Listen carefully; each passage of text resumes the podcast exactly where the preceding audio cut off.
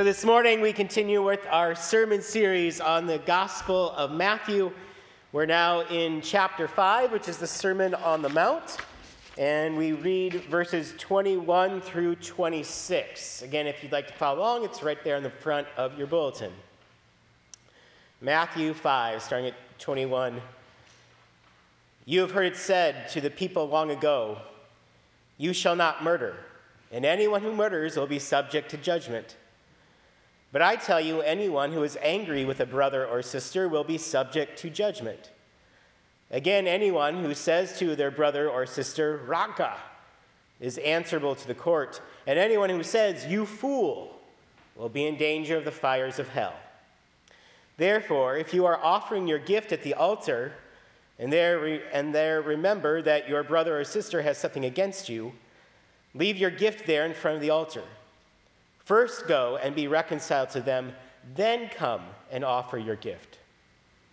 Settle matters quickly with your adversary who is taking you to court.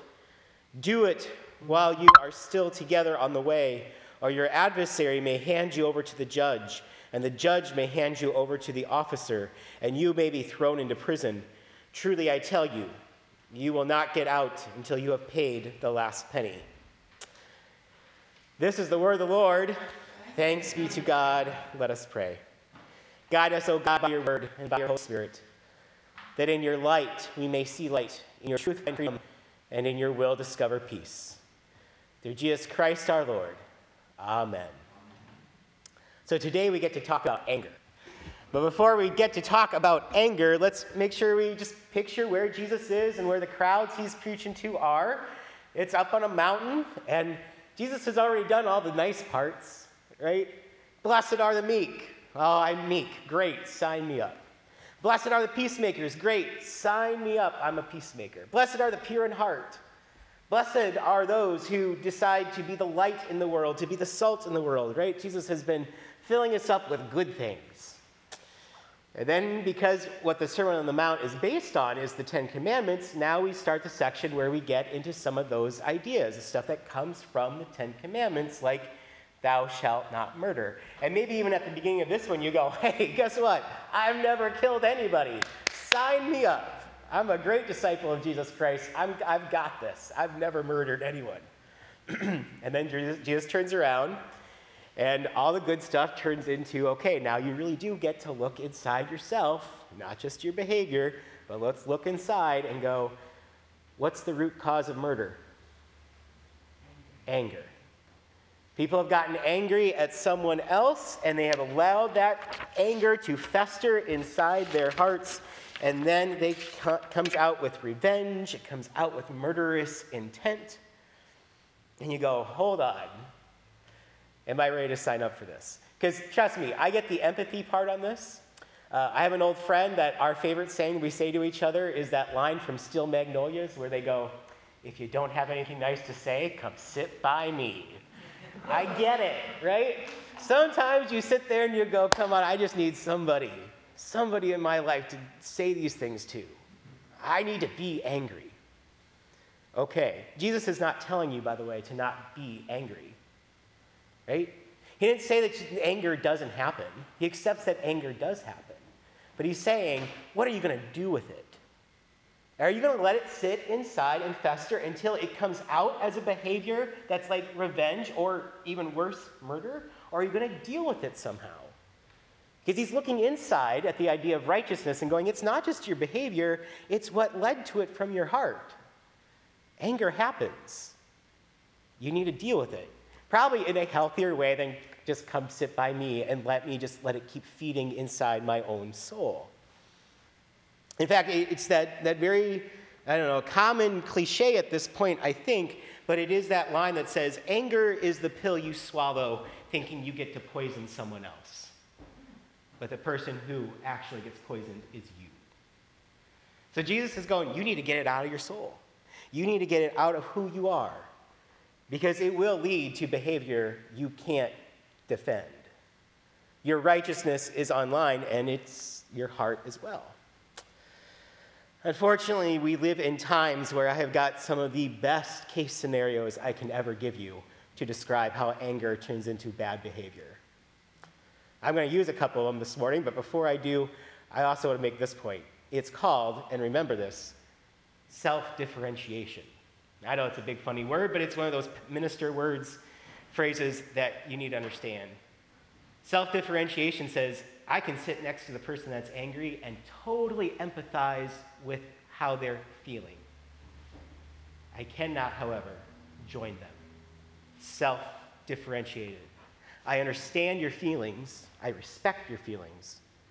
I cannot join you in allowing them to continue to be the thing that we do. In fact, in church life, this is essential because you know that way back when, the reformers said to us, What are the marks of the church? If you look at a group of people in the world and you say, Are they actually being the people of Jesus Christ?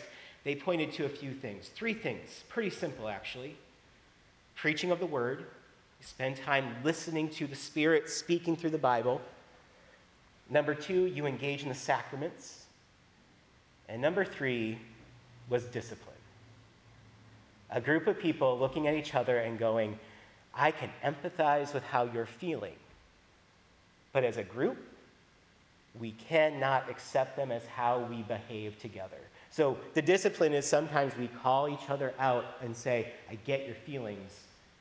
You've got to deal with them differently than the way you are. The perfect examples I have, unfortunately, are things like our president got COVID. And I get that feeling, right? I respect that feeling of people who go, that's karma. Yeah, I understand that feeling. It's been a rough four years. But I can't let you as a community go, we stand for praying for this guy to die. Governor Gretchen Wilson, this week, if you heard the news, the governor of Michigan was the object of a kidnapping ploy because people are so mad at her for the way she has responded to COVID that they're like, the only way to end it is to do something to her. And again, I can empathize when you look at the world and you go, just how much does one person get to dictate the liberty of everyone else? I truly understand the concern and worry that you would have in there. But if the anger at it comes out as behavior like this, we got to call each other to a different standard of life. So, the church discipline of what do we stand for does matter right now. Matters more than ever as we approach living in a world where everybody is on edge. How do we deal with the anger in the way that Jesus would want us to?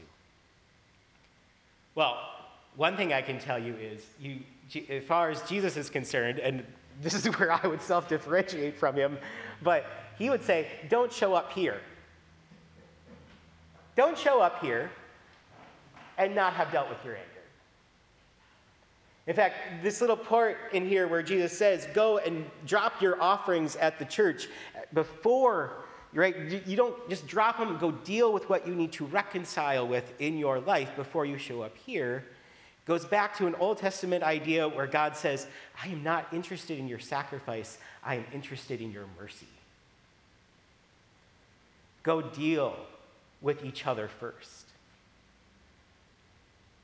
You got to get the anger out, and it's got to be dealt with Here's probably the most important thing I could, I've learned uh, in the last year. It's one of those mantras I keep in my head get out of the problem and into the solution. I can sit and I can wallow in the anger, or I can find a way to deal with it. And typically that means going and talking to and dealing with the other person that I'm angry with.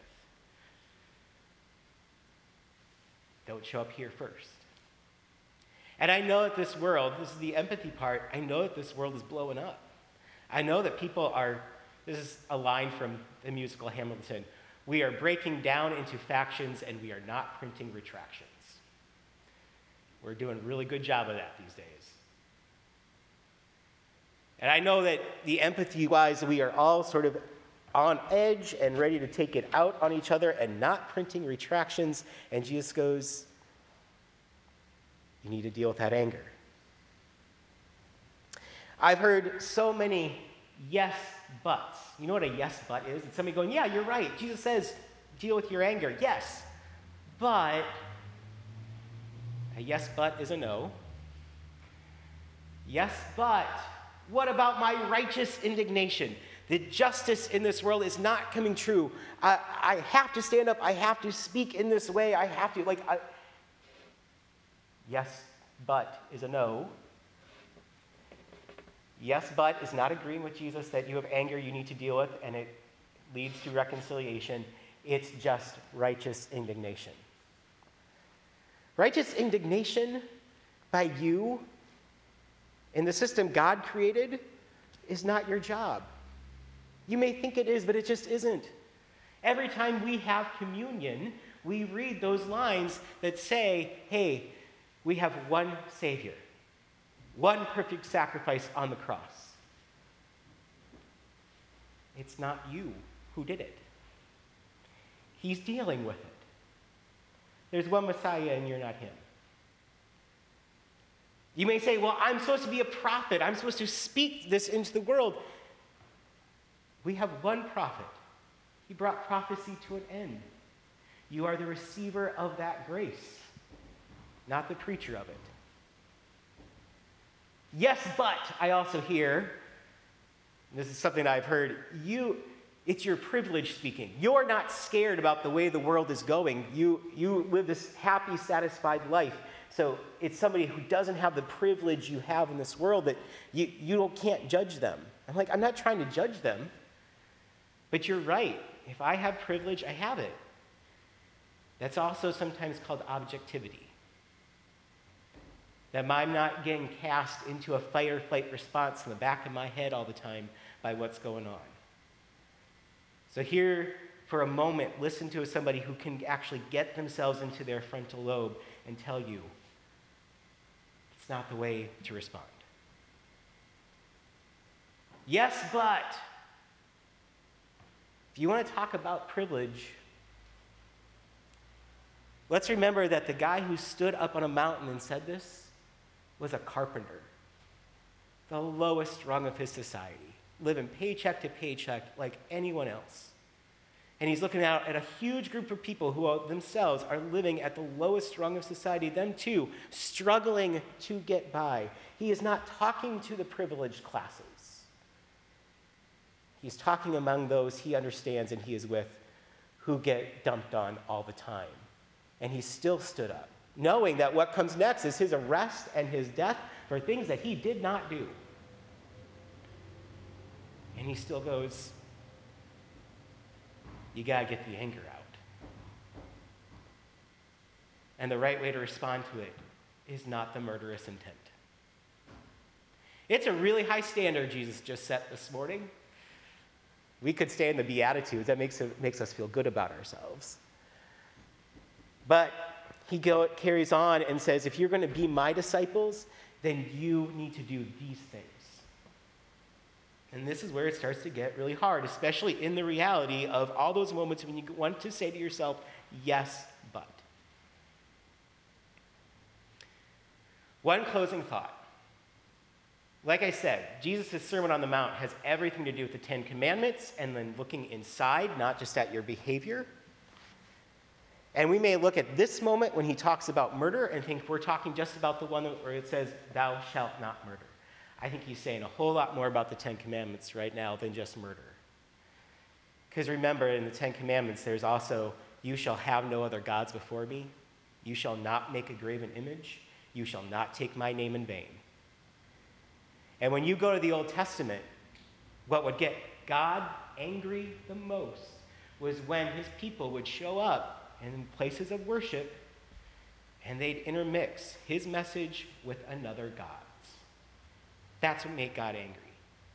Because remember, what just came before is God just said to us, or Jesus just said to us, You are the light of the world.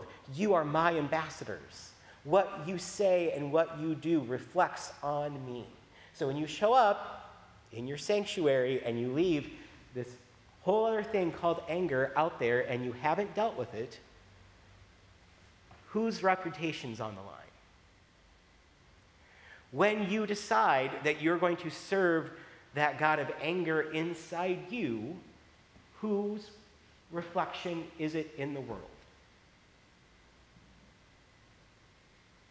It's way more than just your murderous intent. It's also whether or not you can stand and say, I believe in you, God, and then go out in the world and act in ways God would never sanction, that you're taking God's name in vain.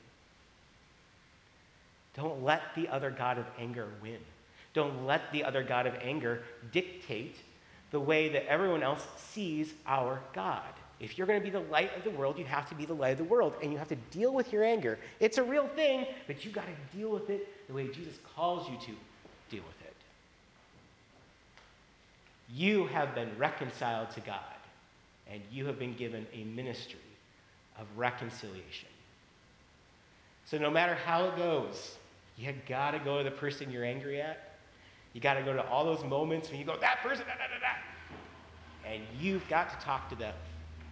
There's a whole other master class on how to do that well. But first, you got to establish no other action than dealing with the person I'm mad at is acceptable to Jesus. Let us pray. Heavenly Father, thank you for sending Jesus into the world, the one and only Messiah. And in those moments where we, we want to stand and we want to be your prophet, or we want to be the Messiah in some way, remind us that you tell us you have it under control. And remind us that what you actually called us to is not to be prophets and not to be saviors, but be the people who cast a light into the darkness by showing the world how you deal with things like anger well. In Jesus' name we pray. Amen. Well, with that, let's sing our next hymn. This is my Father's world.